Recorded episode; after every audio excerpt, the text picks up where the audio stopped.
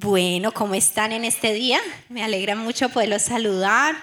Em, estamos como coordinando ciertas cositas. Les pido que tengan un poquito de paciencia con nosotros. Sí, nos ven, nos ven ahí como que vengan, por favor. ¿Por qué no ponen esto aquí? No es fácil, no es fácil. Pero estamos organizándonos aquí en el nuevo lugar. Gracias, Roy. Denle un aplauso a Roy.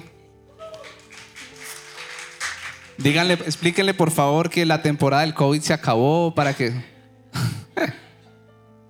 que se No quite moleste, tapabocas. Bueno, les doy la bienvenida, hay caras nuevas, bienvenidos todos. Yo soy eh, Sebastián Arias, mi esposa se llama Angélica y junto a dos niñas, una de casi un año y otra de casi cuatro años, pastoreamos Cielo Church. Vinimos desde Colombia a plantar esta iglesia. Hace, vamos a cumplir tres años, eh, con mucho amor y mucho esfuerzo. Hemos logrado alcanzar a muchas personas con el mensaje de Jesucristo y estamos muy felices, estamos muy felices de que estén aquí. Son bienvenidos. Así es. No sé si alguien ahí del lado les puede decir bienvenidos, le- les, doy un abrazo, les muestro que, que son amados, ¿verdad? Así Y hoy queremos compartir. ¿Quién vino a recibir una palabra de Dios el día de hoy? Sí, amén.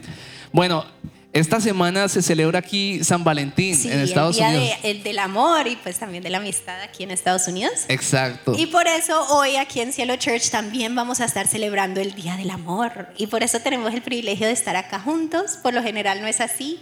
Por lo general o, o tú predicas o yo predico, alguien más predica.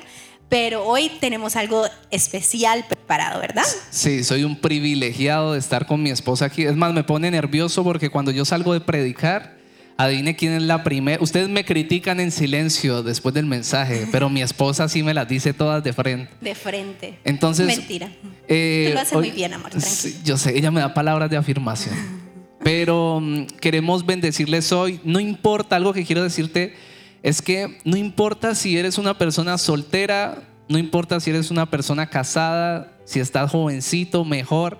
Es más, te voy a decir, si tienes hijos, préstale mucha atención a este mensaje porque vamos a enseñar algunos principios que te van a ayudar a, a que puedas ayudarle a tus hijos o en tu misma vida a encontrar y a mantener Así el es. amor de tu vida. Así es, eso es lo que vamos a estar hablando en el día de hoy. Como dice mi esposo, no importa si estás jovencita, jovencito y estás buscando novia o novio, tienes novia o estás casado, vas a querer escuchar este mensaje. Exacto. Si hay personas enamoradas aquí, sí o no, sí o no.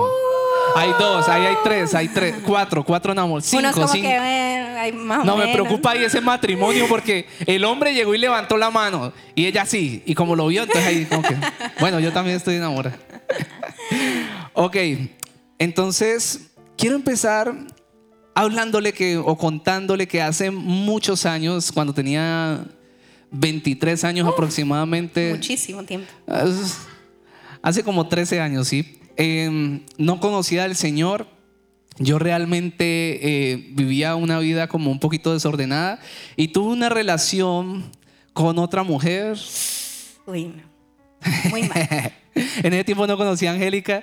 Y entonces tuve una novia, pero era una relación, como decimos hoy en día, tóxica. En Colombia decimos una relación Era la tóxica. tóxica. Era una tóxica y yo era un tóxico tenaz.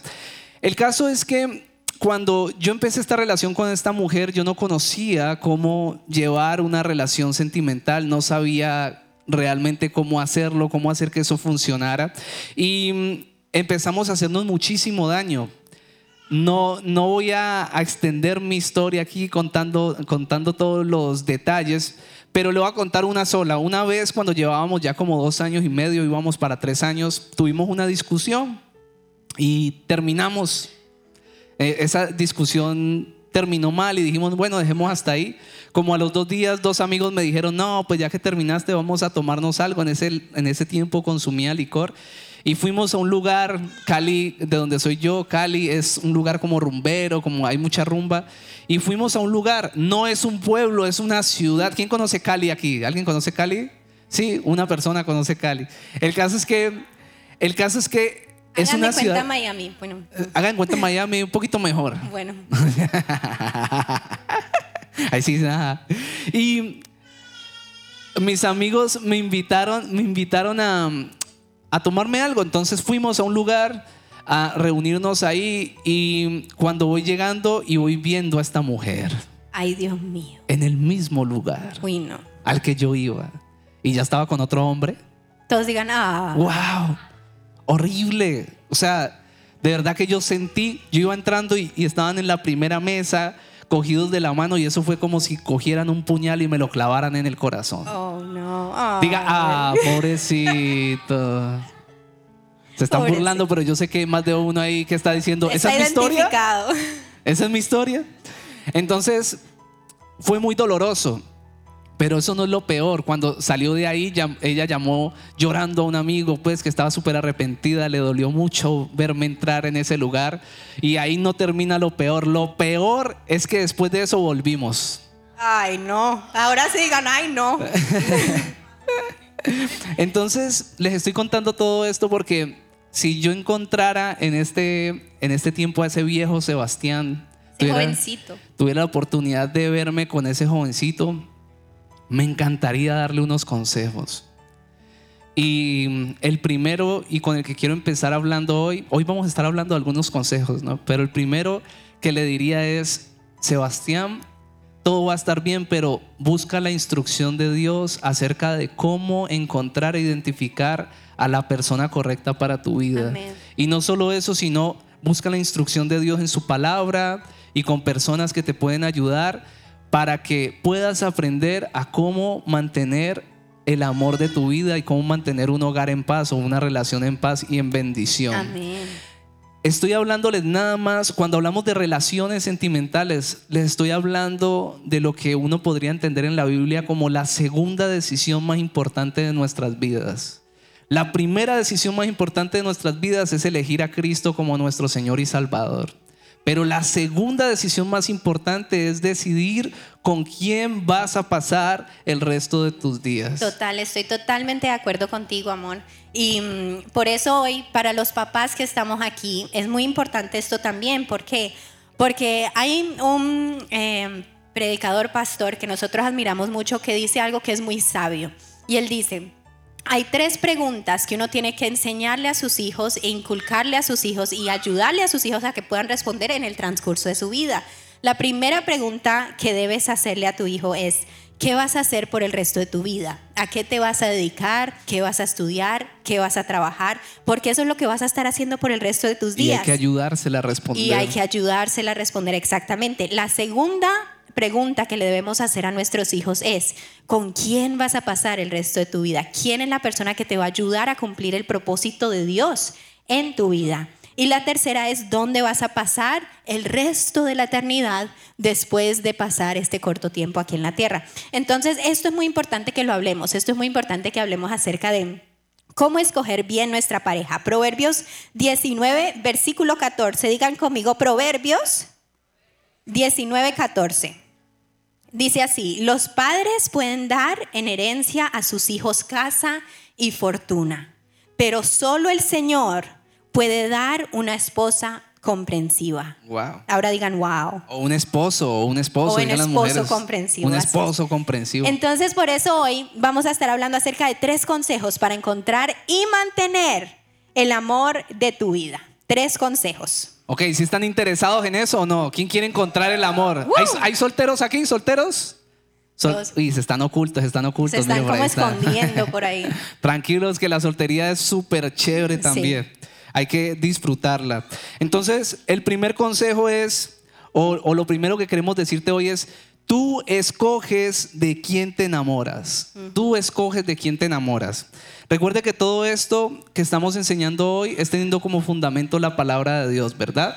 No nuestra propia sabiduría, porque ese viejo Sebastián era sabio en su propia sabiduría, pero ahorita le estoy hablando de la sabiduría de Dios. Entonces, este punto vamos a desarrollarlo muy rápido. ¿Quién escoge a la persona que va a ser mi compañera de vida? Entonces, algunas personas piensan, no, pueden ser un poco anticuados y decir, mis papás eligen la persona con la que me voy a casar. Otras personas, cristianos, dicen, no, es Dios quien escoge la persona con que me voy a casar, ¿verdad? Pero la verdad es que nosotros somos quienes escogemos cada uno a la persona con la que vamos a pasar el resto de nuestras vidas. Y es común encontrar en el medio de los cristianos como dos bandos. Hay dos bandos. Un bando sobre espiritualiza la elección de la esposa o del esposo. Un bando dice, no, el Señor tiene que mandar 20 ángeles, 30 ángeles. Hacer 50 señales, prodigios de todo. Tienen que haber señales sobre esa persona, tiene que venir una luz y el Señor me tiene que hablar audiblemente y me tiene que señalar con el dedo que esa es la persona. Pero hay otro bando que es todo lo contrario y que conocen de Dios, pero no espiritualizan la elección de esa persona. Es decir, conocen de Dios, pero dicen, soy yo solito y punto. Así es como va a terminar, así es como lo voy a elegir. Y pues de uno u otro lado, la mayoría de veces terminan tomando una mala decisión.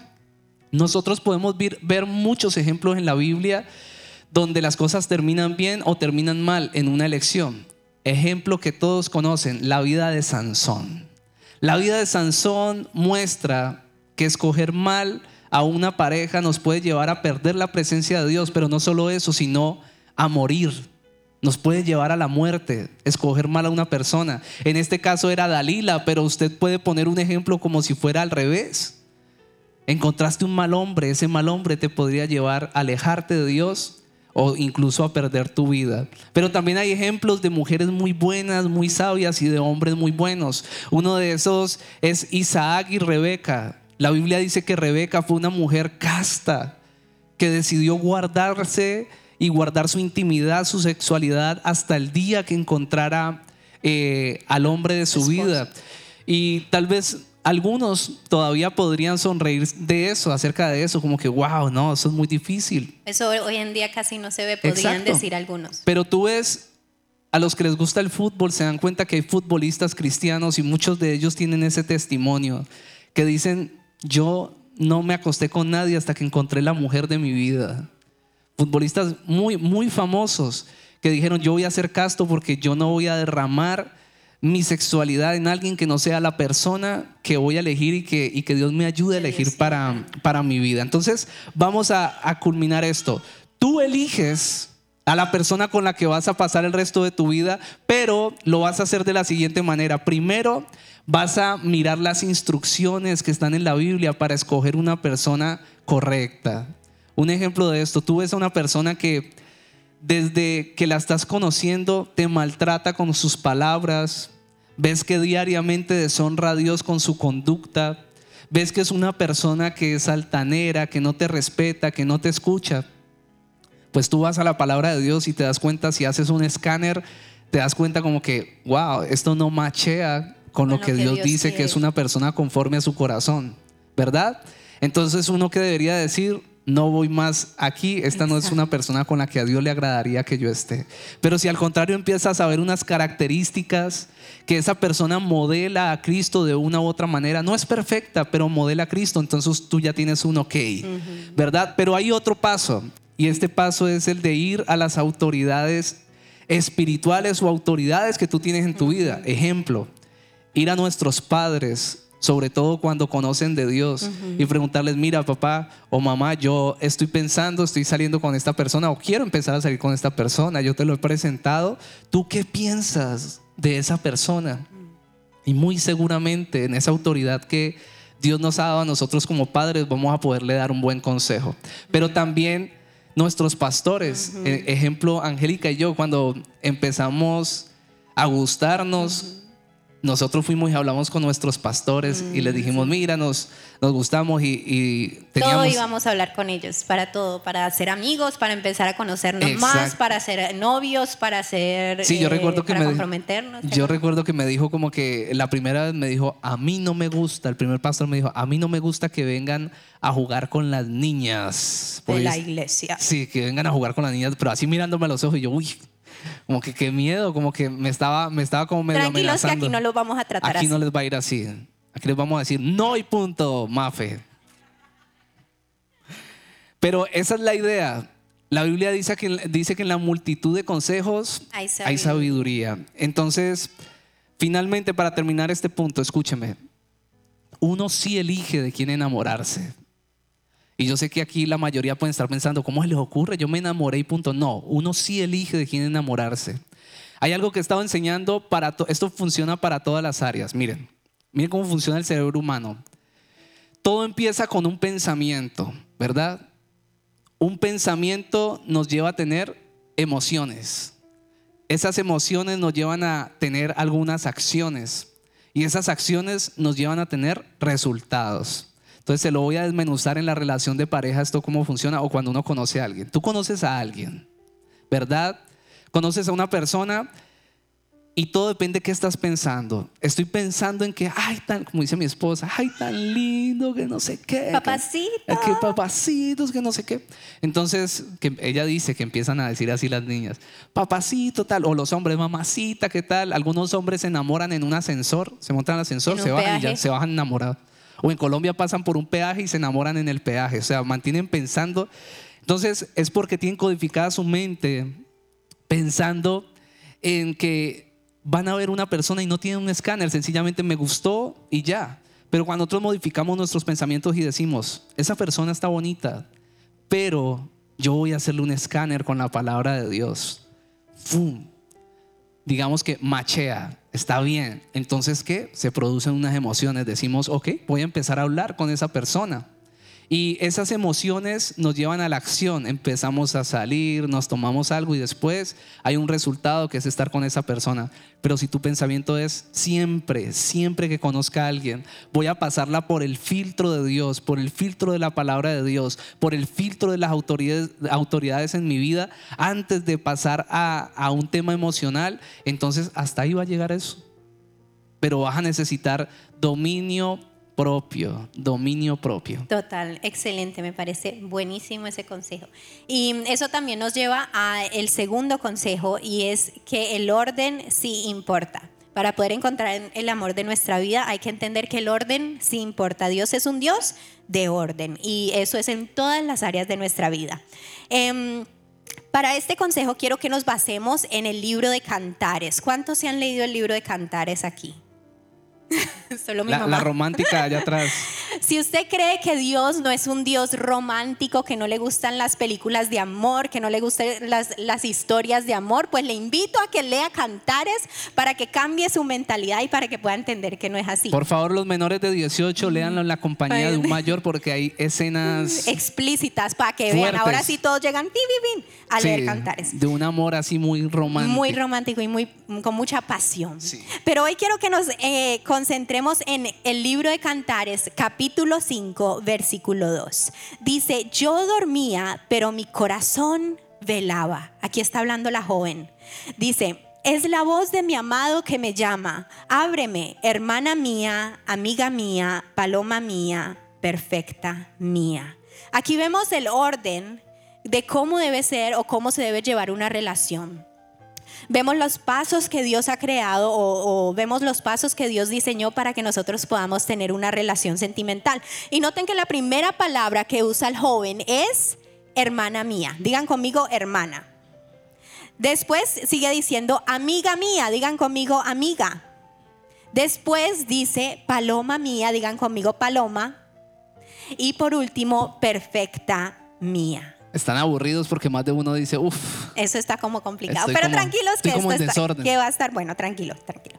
Lo primero que dice la palabra que nosotros tenemos que em, entender o analizar antes de involucrarnos sentimentalmente con alguien es que sea un hermano o una hermana. ¿Cómo así? Pues un hermano en la fe que compartamos la misma fe, que creamos en el mismo Dios, que podamos eh, decir, esta persona conoce a Dios, esta persona conoce de Jesús, ama a Dios, ama a Jesús y pueda ver en esa persona reflejado el amor de Dios. Entonces, eso es lo primero que nos pide la palabra. Y no solamente aquí en Cantares, ya les voy a leer otro capítulo y otro versículo. Digan conmigo, segunda de Corintios 6, 14 para que después no digan que yo me lo estoy inventando. Así dice la palabra de Dios. Dice, no se asocien íntimamente con los que son incrédulos.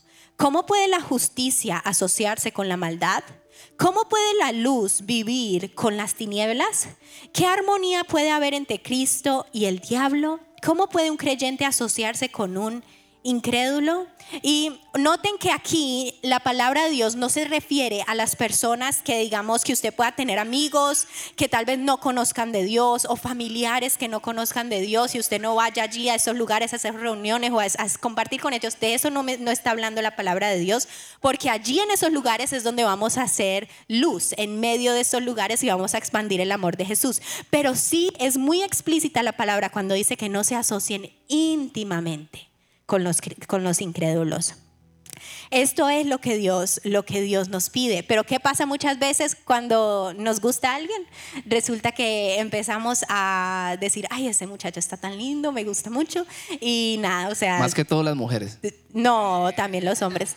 Pero... Eh, pero nada, se, de una para adelante, me encanta y ya me enamoré y empiezan las miradas, las coqueterías, las cosas, de que la miradita en la universidad, en el trabajo, en lo que sea, y allí empieza a abrir el corazón la joven y corre el riesgo de ser lastimada. Y lo mismo sucede con el joven. Cuando yo estaba en la universidad me pasó una historia o me pasó algo muy similar a lo que le pasó a mi esposo. Yo también me enamoré perdidamente de un muchacho también de la universidad. No, diga, uy, no. tranquilo, tranquilo. y resulta que yo después de haberme enamorado perdidamente de este joven, me di cuenta que tenía una novia en otra ciudad. Y yo ahí... Estoy dolido, como dice, profundamente enamorada. Tranquilo. Tenía una novia, imagínense eso. Después de yo darme, eh, entregar mi corazón y enamorarme de esta persona, me doy cuenta, tenía una novia en otra ciudad. Eso a mí me causó mucho dolor y recuerdo que una de las oraciones que yo le hice al Señor cuando volví a los pies de Él, le dije, sabes Señor, yo te pido que la próxima persona con la que yo vaya a tener una relación sentimental sea la persona que tú tienes para mí por el resto de mi vida no quiero sufrir más, no quiero pasar más dolores de cabeza, más dolores de corazón. Yo quiero que esa persona sea el esposo que tú tienes para mí. Y me metí en la iglesia y allí encontré a él. Gracias, gracias. Un aplauso a Dios. Gracias. Recuerdo que en ese momento yo estaba Mandó soltera. a su mejor espécimen. así es. Em, recuerdo que en ese tiempo estaba soltera, vivía todavía donde mi mamá. Y lloraba y yo le pedía al Señor, Señor, yo lo quiero así, yo quiero que sea así, asaz. Esa es una historia chistosa. Cuente esa parte, no, esa parte. Eso no, estaba, eso no está aquí. ¿La quiere contar? Angélica decía, Angélica, me parece pertinente para que ustedes vean, me voy a sanar aquí. Angélica decía yo quiero un hombre, ella me confesaba eso cuando éramos amigos, yo quiero un hombre que sea alto, fornido, blanco, lampiño. Así me, no estoy inventando, lampiño, que tenga ojos claros. Y Dios le mandó y este Dios sabía lo que necesitaba, entonces me mandó el mejor de todos. Dios sabía lo que necesitaba y le mandó uno chiquito. No, pues es que no escuchó ninguna de tus peticiones, mi amor. No, escuchó, la única fue la única fue la de pastor. Escuchó las importantes porque yo le pedí al Señor que me diera a alguien que amara a Dios, que tuviera un corazón para él, que fuera pastor, que tuviera ministerio, que pudiéramos amar a Dios juntos y vivir por felices por hasta el final. Amén. Y Dios me cumplió con las cosas importantes. Y yo ya la perdoné por eso también. Entonces, ¿a qué voy? Yo no te estoy diciendo que tal vez tengas que pedirle al Señor que te dé un pastor o que te dé un evangelista o un misionero, pero sí que te dé alguien que le ame, alguien que tenga un corazón para Dios, alguien que tú puedas amar a Dios junto con esa persona y Dios va a contestar esa oración. Amén. Entonces, eso es lo primero. Lo primero es hermanos. Hemos visto casos donde pasa cosas locas, pero esto es como para que nosotros evitemos estrellarnos y evitemos problemas más Exacto. Eh, es más, puede que personas que están acá digan, uff, yo he hecho las cosas en desorden y, no, no queremos como que empiecen a darse golpes de pecho allí, sino que puedan usar esto para que sus hijos no tengan que pasar de pronto por lo que ustedes han pasado y sencillamente puedan enseñarles a sus hijos el orden de Dios. Y aquí veo personas jóvenes o también personas que están, que están solteras, también pueden aprovechar y, hacerlo de una manera correcta. Así es, organizarse. Bueno, lo segundo es, ¿se acuerdan cuál era la segunda? Amiga, eso está muy bien, premio para Marjo. Amigos, el segundo, lo segundo que le dice el joven a la jovencita es amigos, amiga mía, hermana mía, amiga mía. He escuchado a mi esposo aconsejar eh, a parejas, pero también yo he podido también aconsejar a parejas desde Colombia hasta acá, muchos jovencitos, pero también parejas ya más mayores que están buscando establecer su relación y casarse. Y he escuchado como él aconseja muchas veces sabiamente que lo que, va a que lo que va a permitir que ese matrimonio, que esa relación mantenga unida después de los problemas difíciles, después de la luna de miel, después cuando las cosas se ponen difíciles, es la amistad. Y esta me parece una de las etapas más importantes. Mi esposo y yo, nosotros, eh, bueno, mm, yo me alejé del Señor, nos conocimos, como les digo, en la iglesia, tuvimos el privilegio de seguir al pie de la letra estos pasos y yo pude ver cómo ese tiempo de amistad fue tan importante para nosotros poder establecer una buena base en el matrimonio. La etapa de la amistad no solamente nos, nos prepara para el matrimonio y para el noviazgo, sino que también es una forma de discernir si las cualidades que tiene esa persona en realidad son las cualidades que yo quiero en la persona que me va a estar acompañando por el resto de mi vida. Eh, hay algo muy sabio que, que mi esposo aconseja cuando, cuando llegan los jovencitos. Ay, es que nos gustamos. Ah, ok, chévere. Pero, ¿ya te leíste el libreto de esa persona? ¿Ya te leíste el libreto de esta, de esta chica, de esta muchacha o de este joven? ¿Ya te leíste el libreto completo? Porque el libreto completo incluye las cosas buenas, las cosas malas, las cosas cochinas, las cosas lindas, las cosas de todo. Entonces, ¿Cómo trata a sus padres? Exactamente. ¿Cómo trata a las demás personas? También ese libreto completo incluye si le gusta o no le gusta cocinar. Hay relaciones que se separan por, por problemas relacionados con eso. Entonces, el libreto completo es que tienes que ver lo que te gusta, pero también tienes que ver lo que no te gusta de esa persona y eso uno lo, lo aprende a ver en la amistad. Así es. Y el hecho de poder ser amigos antes de ser novios o antes de involucrarme sentimentalmente con alguien, lo que va a hacer es que me ayude a prevenir y a guardar mi corazón para no salir lastimado al involucrarme sentimentalmente o íntimamente con alguien sin tener eso claro. Entonces, eso es los primeros dos. Listo, el tercero, vamos rápido, estos dos son rapiditos. El tercero dice que es paloma mía. O en el caso de las mujeres dirían palomo mío. Eso suena raro, pero así es. Nelly se ríe. Dile a ese palomo que lo ama, ese palomo que tiene al La paloma eh, estuve investigando un poquito acerca de esto y es el ave que más se menciona en la palabra de Dios y tiene una simbología, tiene una simbología relacionada con la belleza, la ternura y la fidelidad del amor. También tiene que ver con la pureza, escuche bien, la libertad y la búsqueda apasionada de Dios. Entonces, ese proceso cuando ya es paloma mía es que ya los dos se dijeron que se gustan, que, que si pueden empezar como algo, tal vez esto puede ser relacionado con el noviazgo, pero en ese noviazgo va a empezar a, van a tener que empezar a fluir en qué? En fidelidad. No es que como no estoy casado, entonces soy libre. No, aquí hay que empezar a ejercitar la fidelidad. También hay que empezar a ejercitar la pureza. La pureza es, no deberían haber relaciones sexuales en medio de esa relación. ¿Por qué? Pues Dios tiene un orden para las cosas y todo tiene un sentido. No es sencillamente un mandato como muchas personas piensan, como que el Señor me quiere eh, prohibir cosas. No es así. Lo que quiere es que tú puedas discernir bien que te estás uniendo a esa persona no por una atracción sexual, sino porque realmente es una persona conforme al corazón de Dios y va a ser un buen coequipero o coequipera para toda tu vida. Créanme, llevo no mucho, vamos para ocho años de casados. Y estoy muy agradecido con Dios por tener una excelente coequipera de vida. Cuando vienen los momentos difíciles, uno tiene que, uno ahí es donde ve, ok, elegí bien o no elegí bien. Pero usted no tiene que esperar a que lleguen los momentos difíciles para, para darse cuenta si eligió bien. Usted tiene que elegir bien desde el principio y saber que desde antes, que si vienen momentos difíciles, van para adelante con eso. Así es, perdón, te, interrumpo porque yo recuerdo, bueno, es que me alegra mucho de poder ver jovencitos aquí y me parece relevante hablar de esto un poquito.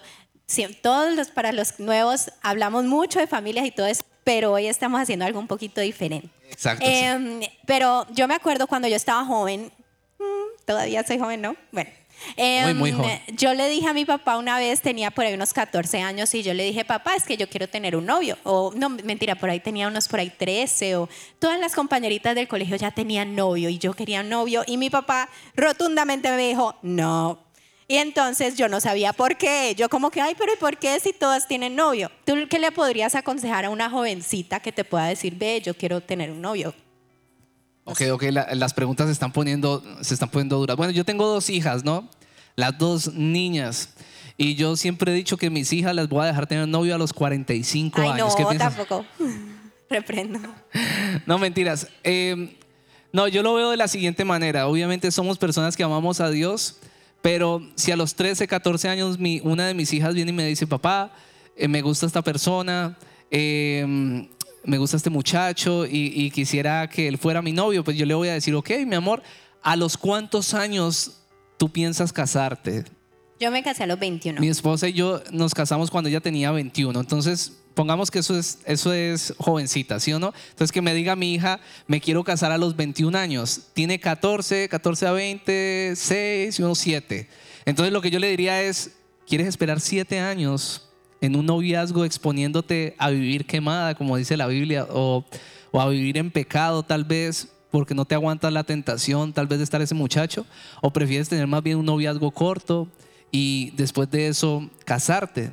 Entonces lo que yo le diría, mi amor, no es tanto el título de tener un noviazgo, sino más bien disfruta de una amistad con ese muchacho, invítalo, lo queremos conocer, tráelo, empieza a conocerte, te puedes conocer siete años con esa persona, el día que, el día que tú elijas a esa persona o esa persona también te elija a ti, entonces vas a estar tranquila de que le obedecí. No solo le obedeciste a Dios, sino que conoces esa persona con la que te vas a casar y lo vas a hacer bien. Amén. Qué buen Entonces, consejo, ¿verdad? No hay afán, no hay afán, no hay afán de, o sea, eso sería algo que yo aplicaría porque yo, yo no sé ustedes, aquí hay gente que ha sufrido por amor, sí o no. Ay, no, Dios mío, Señor. Llévatelos, Llévatelos ya para el cielo, ya son están. ángeles. Son ángeles, están listos. Pero podemos evitarle dolores de cabeza a nuestros hijos. Yo me acuerdo cómo mi mamá me miraba cuando yo lloraba por tal vez por esa mujer con la que sufrí tanto y yo me acuerdo que a ella le dolía mucho, pues le dolía mucho verme así. Yo estoy seguro que usted no quiere que sus hijos no Amén. quiere a sus hijos verlos sufrir en, en ningún Amén. área, ¿verdad? Así es. Y terminamos con este, perfecta mía. Este punto lo terminamos con perfecta mía. Esto es cuando ya le decimos a esa persona, vamos a casarnos, nos vamos a casar, vamos a estar juntos, pero quiero solo aclarar algo aquí, y es que perfecta mía no significa que su pareja sea perfecta. No significa que su, su pareja, usted ya con todo el escaneo que le hizo, no va a tener problemas. Eso no significa. Significa que perfecto es que es la persona perfecta para ti. Yo tengo muchos errores y Angélica seguramente también. yo también. Pero lo importante es que encajamos bien y entendimos que, que las debilidades que tiene uno, tal vez el otro con sus fortalezas las suple y eso hace que sea una relación perfecta. ¿Lo reciben, sí o no? Amén. Ok, y queremos terminar con el tercer punto que es cómo conservar el amor de tu vida. Quiero leerles un pasaje. En Proverbios capítulo 5, versículo 15 al 17 dice, bebe el agua de tu propio pozo. Bebe el agua de tu propio pozo. Escuche muy bien, preste mucha atención si no prestó atención a ningún otro. Ahora sí es para los casados. Para los casados. Comparte tu amor únicamente con tu esposa. ¿Para qué derramar por las calles el agua de, los, de tus manantiales teniendo sexo con cualquiera? Uy, se puso fuerte esto. Deben reservarla solo para los dos. Jamás la compartan con desconocidos. Que tu esposa o que tu esposo sea una fuente de bendición para ti. Alégrate con la esposa de tu juventud. Es una sierva amorosa, una gacela llena de gracia. No entiendo por qué la Biblia dice todo eso, como que, como que gacela, como que tal. No sé. Usted pregúntele al Señor, yo le voy a preguntar. Y después dice esto, hay menores de 18 años aquí, en la compañía de sus padres. Dice, Dice que sus pechos te satisfagan siempre, que siempre seas cautivado por su amor. El primer consejo para conservar el amor de nuestra vida es bebiendo del agua de nuestro pozo. Esto tiene que ver con fidelidad, ser fieles. Nadie, a nadie se le puede enseñar a ser fiel. La Biblia dice que la fidelidad es un fruto que solo da el Espíritu Santo. Eso es lo que dice la palabra de Dios. Tú no puedes enseñarle a tu pareja a ser fiel. Tú lo que vas a tener que pedirle al Señor es que el Espíritu Santo venga y le llene, llene a tu esposa, llene a tu esposo y que de esa persona empiece a emanar fidelidad, empiece a fluir fidelidad. Pero algo que me gusta es que hay un versículo en el que dice que tu esposa sea una fuente de bendición para ti. Pero en la versión o en la traducción Reina Valera dice, sea bendito tu manantial. Sea bendito tu manantial. Y si uno va y busca lo que significa un manantial, es un flujo natural de agua procedente de las aguas subterráneas. Y cuando reflexionaba acerca de esto, me encontraba que muchas personas empiezan a buscar otras fuentes a causa de que ese manantial en el hogar se empieza a apagar, empieza a dejar de fluir, se empieza a secar. Entonces el hombre cuando ve muchas veces que se empieza a secar ese manantial en su hogar, entonces va a la calle, en su trabajo o en algún lugar, y ahorita después de que tenía un temor y un respeto de Dios, empieza a permitirse decirle a otras mujeres mi amor, empieza a darles a otras mujeres ese trato especial que estaba reservado solo para la fuente de su casa, como dice aquí, solo para el propio pozo de uno, pero empieza a compartir esas palabras lindas con otras mujeres y después terminan cayendo en el error de una infidelidad tal vez y poniendo en riesgo su matrimonio. Pero no es solo con los hombres, sino que las mujeres también cuando se sienten despreciadas, cuando no se sienten valoradas, cuando dejan de sentirse amadas y empiezan a encontrar palabras lindas en hombres que están por fuera de su hogar. Es una mujer que tiene una necesidad emocional y otra persona empieza a cubrirla y empieza a decirle tan linda que estás, todo, lo, que le, lo que le carece o tal vez su esposo le dice estás muy fea, pero esa persona le empieza a decir, ¿cómo estás de linda? ¿Cómo estás de hermosa hoy? Esos ojos como te brillan. Entonces esa mujer se empieza a sentir bien con esas palabras y posiblemente Dios no lo quiera, termina permitiendo cometer el error de un adulterio y, de pecar en contra de Dios, pero también poner en riesgo su matrimonio. Lo que esto está enseñando es que lo primero que tenemos que tener en cuenta para mantener nuestro amor o el amor de nuestra vida es ejercer fidelidad. Saber que el trato especial de nuestra boca, de nuestras palabras, es únicamente para nuestra pareja, para nuestra esposa. Yo sé que a algunas personas les puede parecer un poco radical, pero yo solo le digo mi amor a mis hijas y a mi esposa.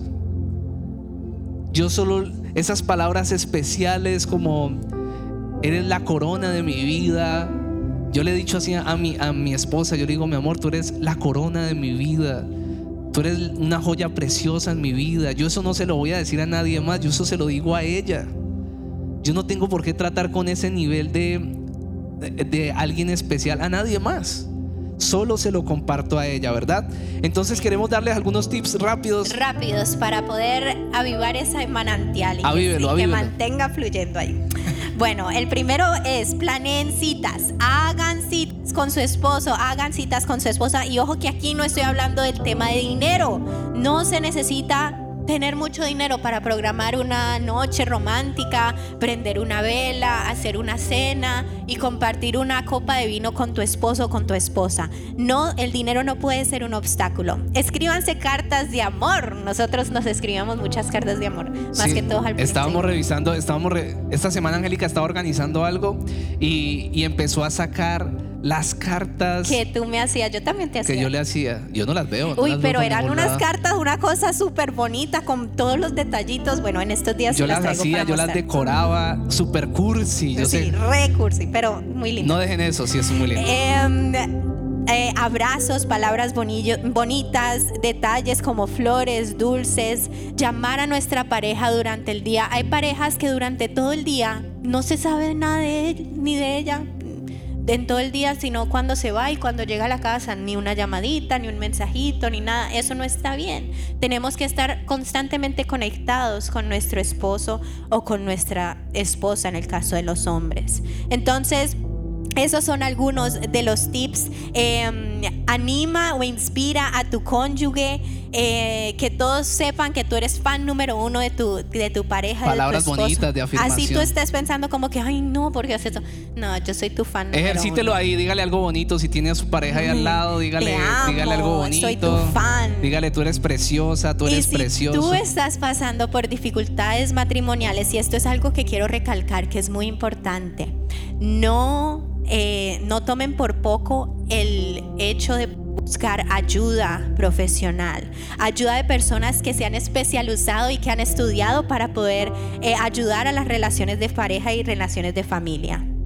¿Cierto? Sí, así es. Quiero terminar con este, con este sí termino. Segundo consejo para, para conservar el amor de nuestra vida es entender que tu esposo o esposa no puede traer completa satisfacción a tu vida. Dios sí. ¿Y qué quiere decir eso? Que hay muchas esposas o muchos esposos que están esperando que su pareja les haga feliz. Y yo quiero decirte, ese cabezón o esa cabezona nunca va a traer satisfacción a tu vida.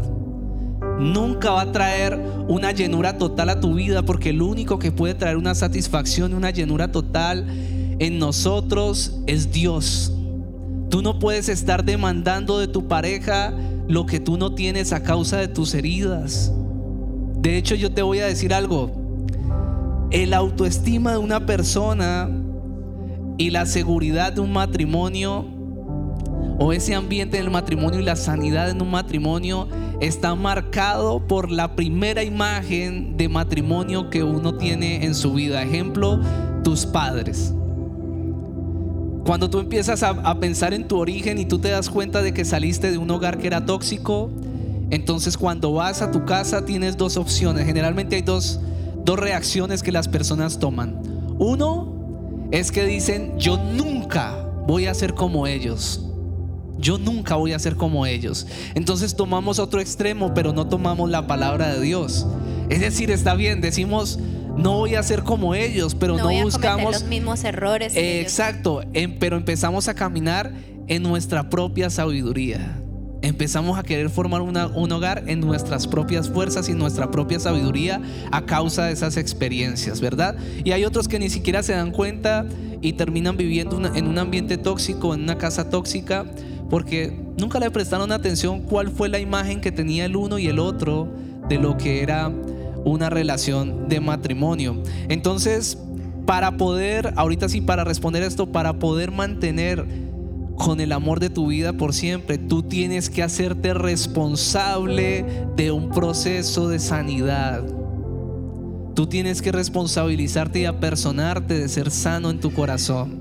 Es más, hay personas que han saltado de una relación a otra y siempre dicen, no, es que he sido malo o mala para el amor. No, no es eso. Lo malo es que no te has dado el tiempo para sanarte. Lo malo es que has amado más a otras personas antes de amarte a ti mismo. Hay desorden. Primero me tengo que amar yo y eso significa voy a tomarme un tiempo para sanar. Voy a tomar la decisión de sanar. ¿Verdad? Entonces, la idea de matrimonio, de cómo criar a los hijos, de cómo educarlos, el uso del dinero, la recreación, la relación con Dios, la gestión de las emociones son influenciados por esa primera experiencia que tuvimos de una relación, generalmente con nuestros padres. Génesis, Génesis 2, eh, versículo 24 dice, por eso el hombre deja a su padre y a su madre y se une a su mujer y los dos se funden en un solo ser. Usted podría entender aquí que usted está separándose, esto no quiere decir dejar de amar a mis padres, quiere decir me separo de esa cultura y empiezo a, crear una cultura nueva en mi hogar, una cultura de sanidad, una cultura de bendición, una cultura de la presencia de, Dios y una cultura de, de sobreabundancia. Después en Efesios capítulo 5 del 31 al 33 dice, por eso dejaré dejará a su padre y a su madre y se unirá a su esposa y los dos llegarán a ser un solo cuerpo. cada uno de ustedes ame también a su esposa como a sí mismo y que la esposa respete a su esposo. Es decir, nuevamente dice, apártense de esa cultura y ahorita les digo cómo se hace esto. Amen a su esposa, a su esposo, respétenlo. Después en Marcos 10:9 dice, por lo tanto lo que Dios ha unido, que no lo separe el hombre. Es decir, decir no al divorcio, permanecer siempre que se pueda, siempre que se pueda. Hago esa aclaración. Tú no vas a mantener con una persona que te maltrata todo el tiempo, pero siempre que se pueda estar unido a esa persona. Yo quiero terminar diciéndote algo y es que el amor más precioso que podemos tener con nuestra pareja es cuando el amor ha sido probado, ¿verdad? cuando ya los jovencitos, cuando ya ha pasado tanto tiempo, en, mi caso, ocho años, y que hemos pasado por momentos difíciles, sobre todo el año pasado fue muy duro, la mayoría saben, un tema con una de nuestras hijas, y nuestro, tuvimos como una crisis en el matrimonio. Y ahí es donde uno dice, wow, ese te amo que nos dimos en el matrimonio, qué tan fuerte era. Y estando con un psicoterapeuta, usted dirá, uy, el pastor, y estaban, sí, nosotros fuimos a unos psicoterapeutas, de hecho, ahorita volvimos a empezar porque queremos como terminar todo ese proceso bien. Y yo recuerdo que en una cita que tuve con él, porque es una pareja, él me hizo una pregunta que me confrontó y fue, yo estaba llorando ahí, ¿no? Contándole todo lo que nos estaba pasando con nuestra hija y en nuestro matrimonio. Y entonces él me dijo, Mira, Sebas, tú le hiciste unos votos a tu esposa, ¿verdad? Le hiciste unos votos. ¿Recuerdas lo que le dijiste? Yo le dije, más o menos, me acuerdo. Y él me dijo, ¿recuerdas cuando le dijiste que la ibas a amar en la enfermedad y en la salud? Y yo le dije, sí, pues yo me acuerdo de eso. ¿Tienes el video? Yo le dije, sí, seguro. Y me, y me dijo, en este caso, la enfermedad no le llegó a tu esposa, le llegó a una de tus hijas. Eh, llegó el momento de cumplir lo que prometiste. ¡Wow! Ese hombre me dijo eso y fue como si me traspasara el corazón. Yo fui y busqué ese video que mi papá lo tiene ahí posteado en, Facebook en una mala calidad, no sé con qué grabo es. Y yo escuchaba todo lo que le prometí a mi esposa y yo me ponía a llorar. Pero yo dije, yo realmente amo a esta mujer. Y yo realmente decidí bien con quién iba a estar y yo voy a cumplir esa promesa. Yo sé que está duro el momento, yo sé que es un momento difícil, pero cuando yo me casé, yo decidí que le iba a amar como fuera, como fuera, como fuera que estuviéramos. Yo le iba a amar, entonces me paré de esa cama y yo dije determinado, yo voy a seguir con mi esposa, vamos a asumir esta situación juntos. Lo que quiero decirte es que cuando yo le digo a mi esposa hoy, ocho años después, te amo, no es el mismo te amo del día del matrimonio. Cuando yo a mi esposa la miro a los ojos y le digo te amo y yo sé que ella lo siente así, te amo, ella sabe que es un amor probado, que yo le comprobé que la amo, se lo he comprobado en estos ocho años, que voy a estar con ella cualquiera que sea la situación. Le voy a dar una cifra. Más del 90% de las personas que reciben el diagnóstico que nosotros recibimos de los padres, está demostrado que se divorcian es decir, es un milagro que yo, yo soy, nosotros somos el milagro del 10%, que estemos juntos y así vamos a seguir. Yo quiero invitarte a que te pongas sobre tus pies y que hagamos una oración juntos. Gracias a los papás que hacen el esfuerzo por venir con los bebés. También tenemos niñas, sabemos cómo es eso. venir a la iglesia con los niños. Y yo le pido ahí donde está que usted cierre sus ojitos. Señor, te damos gracias, te bendecimos. Gracias por tu presencia. ¿Qué tal si empiezas diciéndole, Señor, tú eres mi primer amor? Tú eres mi primer amor, Señor. Te amo. Dile allí cosas lindas al Señor. Te amamos a ti, Señor.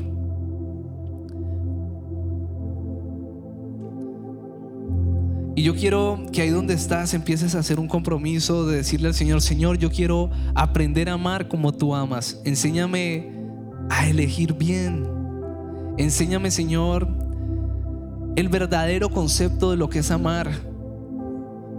¿Qué tal si te pones más sincero o más sincera y le dices, tal vez el concepto de amar que tengo viene de las novelas, viene de Netflix, viene de las series, de las películas? Fui levantado, fui levantada con canciones que me enseñan que el amor está basado en el sexo. He sido levantado, levantada viendo tal vez series, novelas que, que muestran que el amor es color de rosa, que no hay situaciones que tengamos que vivir, pero entonces empieza ya a decirle, Señor, transforma mi manera de ver el amor. Transforma mi manera de ver el amor. Enséñame. Y sabes, yo quiero decirte que la manera de amar de Jesús o lo que vino a enseñarnos es que es un amor sacrificial. Y yo quiero que lo primero que vamos a hacer en esta tarde es, allí donde tú estás, dile, Señor, Jesús, muéstrame tu amor por mí. Muéstrame tu amor por mí, revélame tu amor. Revélame que cuando fuiste a esa cruz, fuiste porque me amabas. Sufriste a causa de mí, sufriste y pagaste el precio que yo debía de pagar. ¿Qué tal si le dices eso primero? Le dices, Señor, yo estoy agradecido contigo.